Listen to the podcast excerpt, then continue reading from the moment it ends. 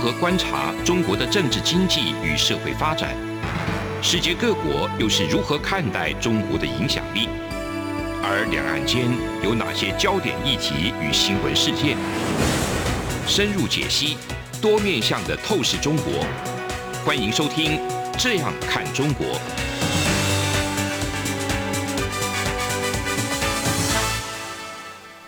各位听众您好，我是主持人张振林。您现在收听的是中央广播电台《这样看中国》节目，张振林时间。今天我们节目要谈的一个主题是俄乌战争哈。那有一句话哈，就今日俄罗斯，明日中国哈。我们来打个问号。我们也看一下，这个除了战争的那些风风雨雨之外哈。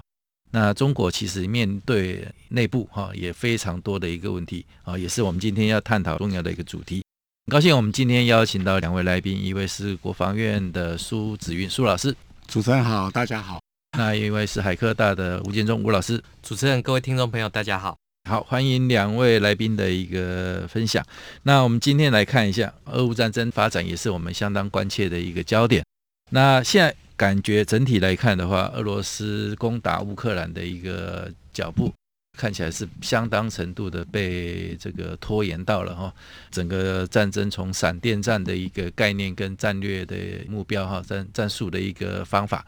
到目前来看的话，已经打了一个多月哈，那两边还是一样僵持不下的一个局面。那中国其实在这里面扮演的一个角色，也相当程度的被关切哈，不只是国际的，那台湾我们这边也是相当程度的在看中国的一个态度哈。那原本一开始的时候，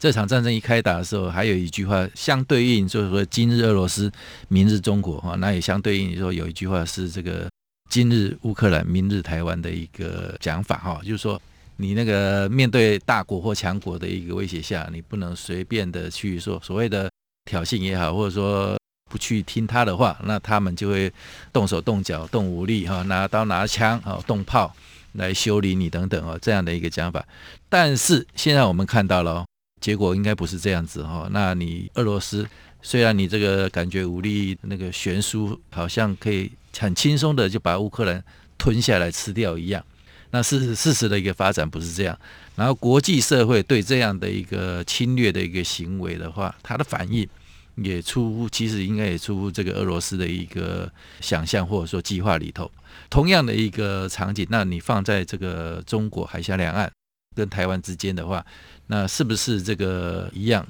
会让这场战争也让中国？我会得到一些那个警惕啦，或者说一些经验教训等等哈。那我们回到战场的一个因素来看，那个中国其实在这个俄乌战争一开打之前的一个态度啊，它其实是一种比较模棱两可、比较模糊的一个态度啊。其实他的感觉是啊，他拒绝讲这个叫做入侵或或者是战争啊，只是把它定为一个军事行动。啊，嘴巴也是也放话讲说啊，希望两边好好谈啊，不要用用这个武力来解决等等啊。后来因为随着战事的一个发展啊，俄罗斯已经明显不像战争的一个初期，感觉让人会有绝对的一个优势。所以现在中国的态度可能也就是慢慢的有一种抽退或者收缩手的那种感觉，就是说，像习近平最早一开始讲说是中俄合作是没有上限的。接下来最近看起来是，当然习近平不会出来讲自己推翻自己的话，那是透过这个中国驻美大使秦刚的一个讲法啊，他接受香港这个凤凰卫视的访问的时候，他对这个所谓的中俄合作无上限有稍微修订了一些基调，或者是玩弄文字的那种那个意义也可以了，也可以这样讲。那秦刚怎么讲？秦刚讲说，中俄的合作是没有禁区，但是有底线。没有进去又有底线，啊，这个这句话其实好像感觉有点矛盾哦。那到底是在玩什么把戏啊？那那这个到底还所以这个中国跟俄罗斯之间的未来的互动，还有这对这一场战争让他们之间的一个走向等等，还有以及对国际情势的一些发展，到底会是我们讲说葫芦里头卖什么膏药了哈？那苏老师。我觉得呃，就是中国它是最彻底的现实主义者。然后我先跳痛讲一下，就比如说各国对中华民国的军售，嗯，哦、呃，就是荷兰卖潜舰给台湾的时候，嗯，他就直接把外交关系降为代办，嗯哼，法国卖幻象两千给台湾的时候，他就把法国的广州领事馆给关掉。美国卖 F 十六给台湾，中共他就是口诛笔伐一番。嗯。所以在这种情况下，同样的，他现在在面对俄罗斯入侵乌克兰这个事件，他其实也是手鼠两端啊。他想当墙头草，嗯、可是现在这已经，嗯，我觉得很难了。嗯哼。先说最近的，就是说联合国公布了那个二三九七的决议案，就是说，呃，中国他在联合国制裁朝鲜的这个行动上面，就是中国他对于给朝鲜的这个品相，也就是嗯油料。对。那个申报项目跟那个数量不实，嗯，好、哦，这会衍生出一个问题，因为联合国的制裁通常是说会保持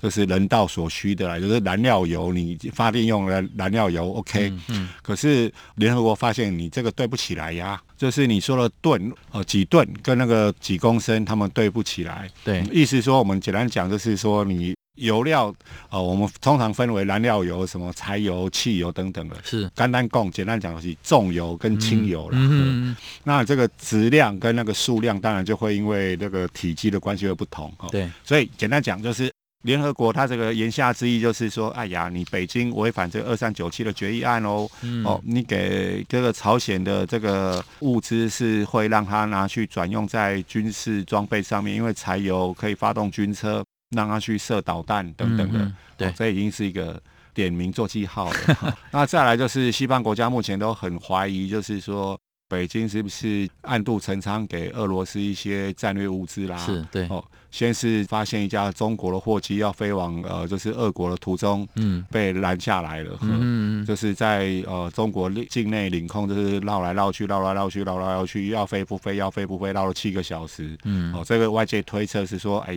西方国家发现了你有货机往俄罗斯方向飞，所以外交在跟你打照会，说不要过去，嗯，最后这架飞机就是说，哎呀，机械问题，所以又返回原出发地了，没有到俄国。可是呢，可是呢，又是那个可是的，就是。中欧铁路又被发现，就是中国有那个铁运列车送了七百吨的物资到莫斯科，嗯，号称是什么药材呀、啊，嗯，还有汽车零配件啊，嗯，这下又被又被抓包了，嗯，所以中共它其实就是说跟俄国的合作无上限，但是啊、呃、没有界限，但是有底线，这个。很深奥的一个政治语言，然后就秦刚大使在美国讲的，这个我们听也不飒飒，嗯、西方人可能更不飒飒了，嗯、不知道中国政治之奥妙。嗯、那再来就是说，在这种背景之下，北京跟莫斯科其实也有很深的战略矛盾啊。对，我们先不说这次乌俄战争，那个各位听众学有时间把鼓一下，到今年的一月就好了。二零二二年的一月，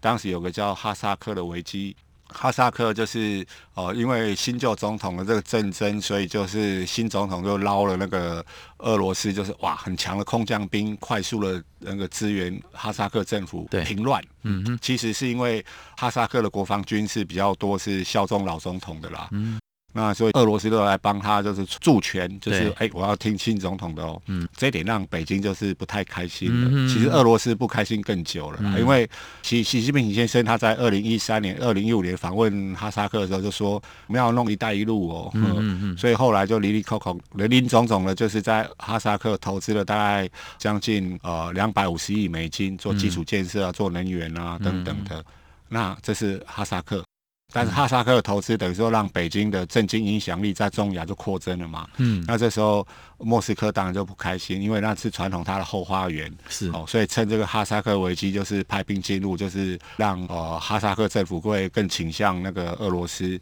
抵消中共的这个影响力。嗯哼嗯哼。那一月过去了，二月二十四号又来了，就是乌克兰直接军事那个入侵。那这个情况，如果呃各位听众借我一下地图，就是我们可以看。北京，中国，他要往西到欧洲的话，一定会先经过中亚的哈萨克嘛？对。那再过去就是乌克兰喽。嗯、哼他的什么中欧铁路都是这样跑的。嗯。所以俄国就是一鱼两吃，就是说要那个控制哈萨克，然后光复乌克兰。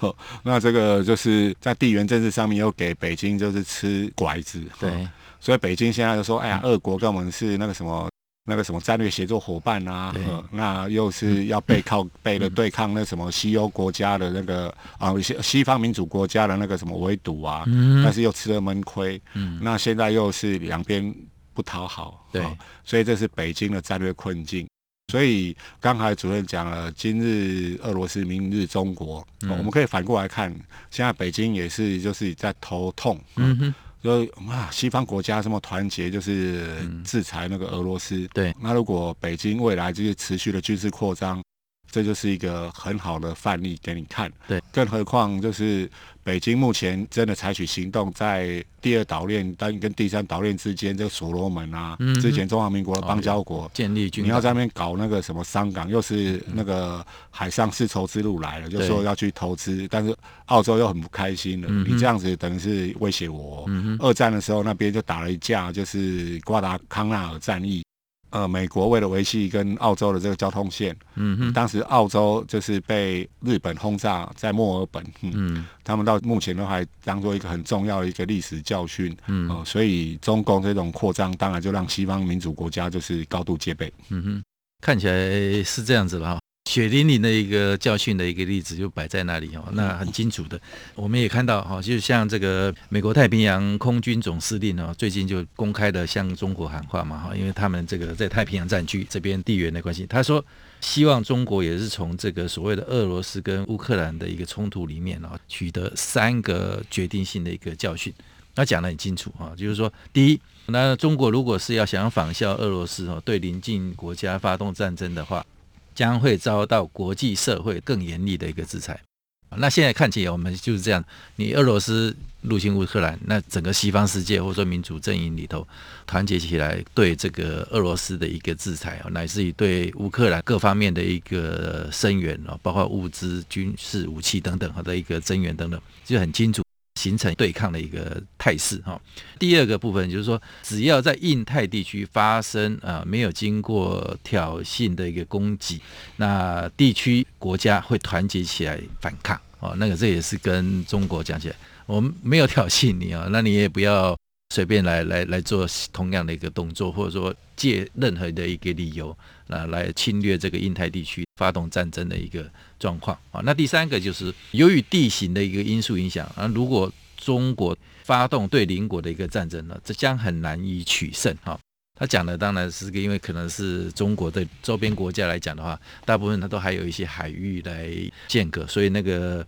地形地貌上的一个差距，还是比俄罗斯攻打乌克兰更为艰难哈。所以这个部分，美国太平洋空军总司令这边也下达这么很清楚的一个讲法啊，就是说今日俄罗斯，明日中国。但是你明日中国不能这样子干哦，就是说有这样的一个警告。我们先休息一下哈，稍后回来。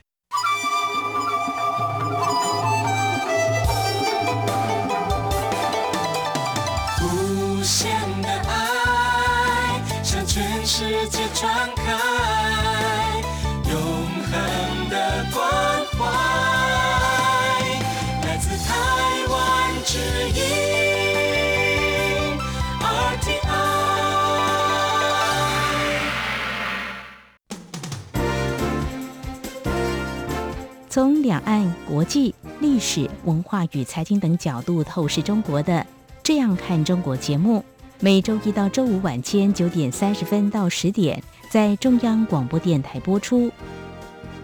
如果您对《这样看中国》节目有任何收听想法或意见，欢迎寄信到台北市北安路五十五号，也可以透过电子邮件的方式。节目有两个信箱：二零二零 at。R t i 点 o r g 点 t w，或是二零二零零二零三 n e w s at gmail.com。再次谢谢听众朋友们的收听与支持，请持续锁定每周一到周五晚间九点三十分到十点播出的《这样看中国》节目。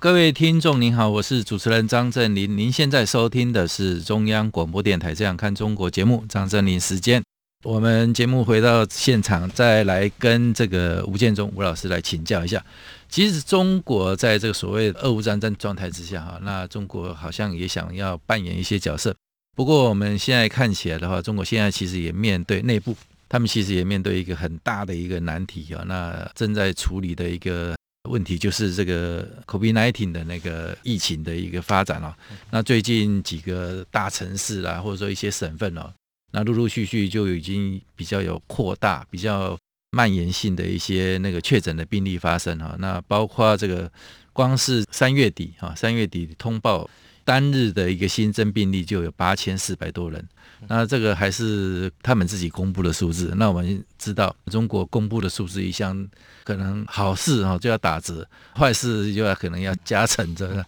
一个状态之下哦。所以这个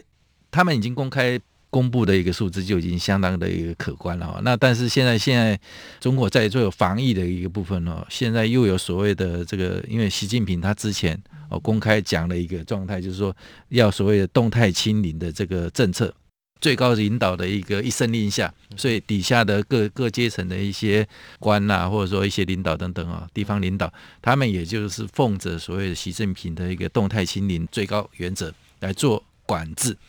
那但是这个动态清零的一个状态，其实跟世界目前的一个趋势啊是相反的。中国他们为了所谓要达到这个清零的一个要求，所以他们做了一个很霹雳、很强烈的一个手段，就是想。最最决断就是封城，那封城要让老百姓足不出户，那但是你这个样子的一个状态之下，其实又有所谓物资的一个空缺啦，或者说呃人权人道上的一个问题等等哦，所以那个六四民运学生领袖王丹他用一个形容词哦，就是说中国现在其实很像在跟人民发动一场战争哦，那他对象是人民哦，那。他们为了这个所谓的动态心理一个最高的一个指导原则，用一个政治手段想要来解决这所所谓疫情扩散的一个问题等等啊，那这到底这中间会产生什么样的一个问题？还有它的影响性会是在哪里？是不是请吴建忠吴老师来帮我们分析一下？我想这个此刻在二十大之前哦。中共面对内忧外患的一个部分，外患当然就是国际之间不断的质疑，中共是在暗地里资助俄罗斯的一个经济跟军事上面的一个部分。我们也看到中共对于疫情的一个爆发，还有甚至于呃，在不久之前上海的东方航空坠机的这个事件，那我们都可以看到，在中共的呃此刻里面，这种内忧外患是不断的加剧。那这个加剧的背后，其实我们看到这两年的期间里面，当国际社会开始走向所谓的跟与病毒共存的一个模式，但是呃，中共还是始终坚持的这种所谓的动态清零的这种情况。就是我觉得说。台湾跟大陆的部分有一个蛮大不一样的地方，台湾有在做疫调，那大陆也在做所谓的流调的一个部分。我们看到在台湾的这个疫调的部分来，会比较具有人性化，甚至于具有这种比较啊、呃、这种精细化的这个部分。嗯、那过去包括像上海一直都被称之为所谓比较呃所谓的上海防疫模式。那这个上海防疫模式好像跟其他地方变得不太一样，可是我们看到在这几天里面其实包括了这个上海，从原本的不封城到所谓的浦东跟浦西，然后分别的一个封城的一个情况。其实我们会看到这中间的不一样的地方是，我们在过去里面的两年，我们看到大陆有很多的地方它的一个封城，那甚至于看到在上海哈，比如说你去了迪士尼乐园，这里面如果突然间有人确诊之后，那你的健康码就可能会变成黄色。或者是变成红色，是，那你就没有办法离开这个迪士尼乐园。嗯、那甚至于像我去年，我看到我的这个呃大陆的朋友，上海华东师范这个学校整个封起来的一个情况，嗯、所以他们透过健康码的方式就直接做这种封城。那不管你有没有得吃，不管你有没有这种。这个不管蔬菜应不应应急等等。那所以你可以看到说封就封，那甚至于有些地方哈，它就直接在当地哈，直接所有的这个红绿灯直接转成红灯，那让你这个连移动都没有办法移动的部分。所以不管是封城也好，或者是这些手段上面来讲，中共的做法是比较粗暴的。对，那台湾的部分里面，包括疫调也好，或者是在整个的疫情的这个管理上面来讲的话，基本上我们会看到，不管是呃这个隔离的时候的这些关怀等等，这个其实都是蛮大的一个差异。嗯哼。但是最近上海哈，这个有许多的这些封城的这些做法，其实我们会看到，这个好像跟其他地方似乎原本上海最自豪的这种所谓的上海防疫模式，在一夕之间全部破灭了。嗯哼。为什么说破灭呢？我们现在看到在大陆的这个。微信上面哈，微博这个有开通了一个叫“上海应急”的这种紧急求助的这种情况。嗯，那换句话说，这一般普罗老百姓。要透过这个网络去进行求救，嗯，为什么？因为现在政府已经完全失能。什么叫失能？嗯、我们看到之前有人被关在迪士尼乐园，对，很多人觉得说这个不关我的事。那可透过这种比较细致的风控，还可以把疫情管控在一些地方。那我们最近看到，比如说有人被关在公厕里面，然后你就在里面做隔离，看到就是公厕公厕隔离。今天还有人被隔离在殡仪馆里面，因为他去这个家里有丧事，结果到殡仪馆之后，突然间。那里面有确诊者，所以所有人全部被隔离在殡仪馆里面。那我也不知道说隔离在公厕里面比较好，还是殡仪馆里面。但我想哈，就是说这种细致化的部分里面，我们看到在这个浦东跟浦西突然间被。封控之后，这两年下来，其实我们看到大陆在做疫情的管理，基本上就是两种方式，一种叫做网格化的这种全能主义，嗯，哦，就是把人就一区一区的这样子隔起来，隔起来，对。那另外一种叫做大院关门的主义，因为我们知道过去中国很多这种三合院、四合院，只要把门关起来。就在里面是。那我们知道，在过去里面，其实大陆的这种管理之后，其实就是一种牛羊逻辑。什么叫牛羊逻辑呢？就是只要有的吃，嗯，就吃。那其他的羊被主人抓走，拿去宰掉之后，反正宰的不是我，所以他也不会有任何反抗，一切都还是太平盛世。嗯，但是等到。这个呃小区被封，整个这个社区被封的时候，好像影响到我的时候，那连喊求救救命都已经来不及了。对所以你就可以看到，这种要这个称赞这种所谓的这种所谓太平盛世也不太可能。但是中共还是始终会宣称这种阶段性的抗疫成功，嗯，还是不断的这种呃这个胜利举行。为什么这么讲呢？我们看到从过去里面，我们知道武汉也好，深圳也好，甚至于在很多西安这些地方都反复的被封城的情况之下，中共已经有了这样的一个经验啊。这个经验里面只是差别是说，这个地方送菜的速度快一点，那个地方送菜的速度慢一点。那我们现在看到一个情况，就是说，他已经在上海哈，照理来讲这么先进的城市，封城之后应该有相关这些配套。结果我们看到，在关在小区里面的这些居民哦，已经在吃所谓的绿化植物。好，就是这个小区里面的那一些绿色植物，绿色植物就把它就把它拿来来吃了。那甚至于有个大妈哈，去菜市场买的大葱，那三根葱 九十三块人民币，在路上掉了一根葱之后，她还冲回去去追了两公里，去把那根葱给找回来。就说原本上海哈，因为上海人都对于这个身处上海是有一种骄傲感，所以他们当地人称之为“互吹”哈，沪就是上海的简称，就是会吹自己的一个情况。可是我们看到在这一次防疫的过程当中，其实上海或者是其他地方，其实没有什么不一样的一个地方。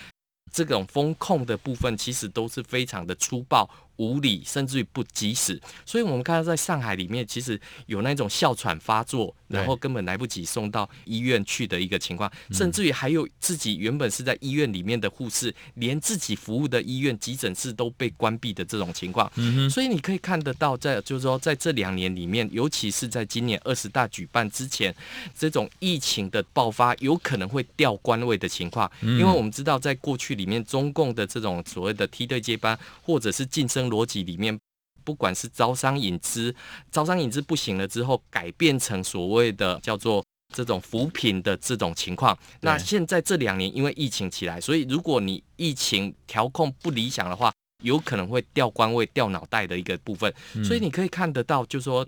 虽然是在上海，虽然是在深圳这些比较进步的城市，可是它的这一些封城或者是封闭的这种情况，这一种手段，其实都是还蛮粗糙的一个部分。所以。像这个名誉人士王丹，他就讲，中共是把自己的人民哈当做是一个敌人的情况来做这种管理。但是对中共中央来讲的话，基本上各个地方如果能够这个单点扑灭，透过网格化来进行这种扑灭的一个方式的话，其实对于体制的这种需求，还是其实是有硬化的这种可能。也就是说，在国际社会里面，我们看到中共总是在讲西方这个没有动态清零的方式，所以。与病毒共存，所以导致这整个疫情大爆发。可是中共透过这种无人道的方式，或者是这种所谓比较粗暴式的网格化管理。做出来的其实也是这样的一个方式，但是我们现在看到这个，因为疫情爆发嘛，所以开始甩锅。这个甩锅就是把责任归到香港这边，好，因为香港之前因为要选举，所以这种人员往来打开的这样的一个边境，所以你可以看得到，就是说甩锅把这样的一个方式甩给所谓一国两制的香港。那这个对中共来讲的话，基本上它这是处理式的一个方式，所以但是相反过来，对老百姓来讲。他的这个求救没有办法得到大家的一个关注，嗯，那甚至于我们看到现在在中国大陆那一种全民做核酸的情况，已经疯狂到，比如说他这个牛羊都要去做核酸，甚至于这个卡车都要去做核酸的情况，这已经到了一个呃，就是过犹不及，甚至或者是宁左勿右的这种情况。所以你可以看得到，就中共为了这这个习近平所喊出来的这种动态清零的这种口号，上下必须要去完成。嗯那个连夸张到说，如果你确诊的话啊，家里养的宠物都要被扑杀哦，这种也是整个是国家级的一个暴力哦。那也网友他们中国的网友形容也是蛮蛮传神的，然后说他们那个后来宣布要封城嘛，然后给你一个两三个小时给你去采购物资啊，结果造成这个城市里面大家都疯抢哦，就是说他们附近的一个超市都爆满了，为了抢物资，大家就抢。强到疯掉了，还打架，甚至像感觉的像一个一群丧尸在袭击一个城市一样啊，像我们看电影的丧尸一样。所以这个也是真的是蛮夸张的一个事情。那我们节目进行到这里告一个段落，感谢两位分享。这里是中央广播电台《这样看中国》节目，谢谢。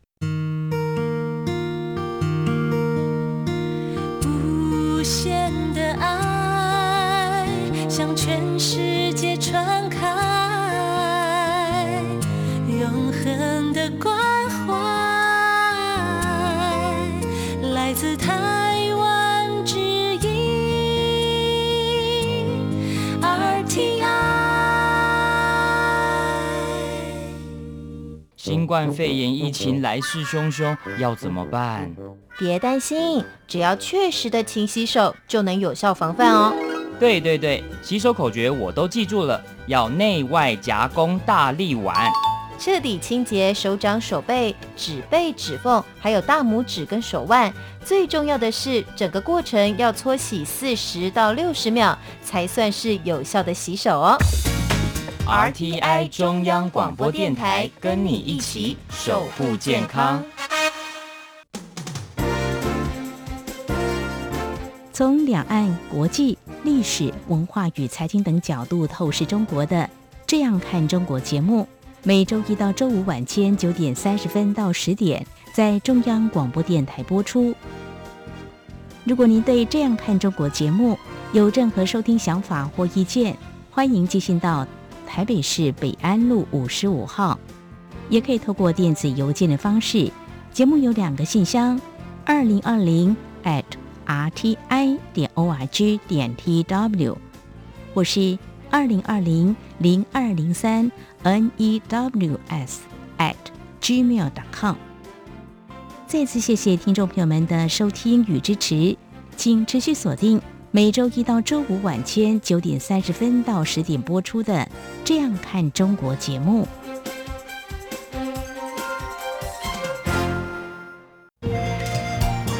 是阳光，翅膀打开了世界之窗；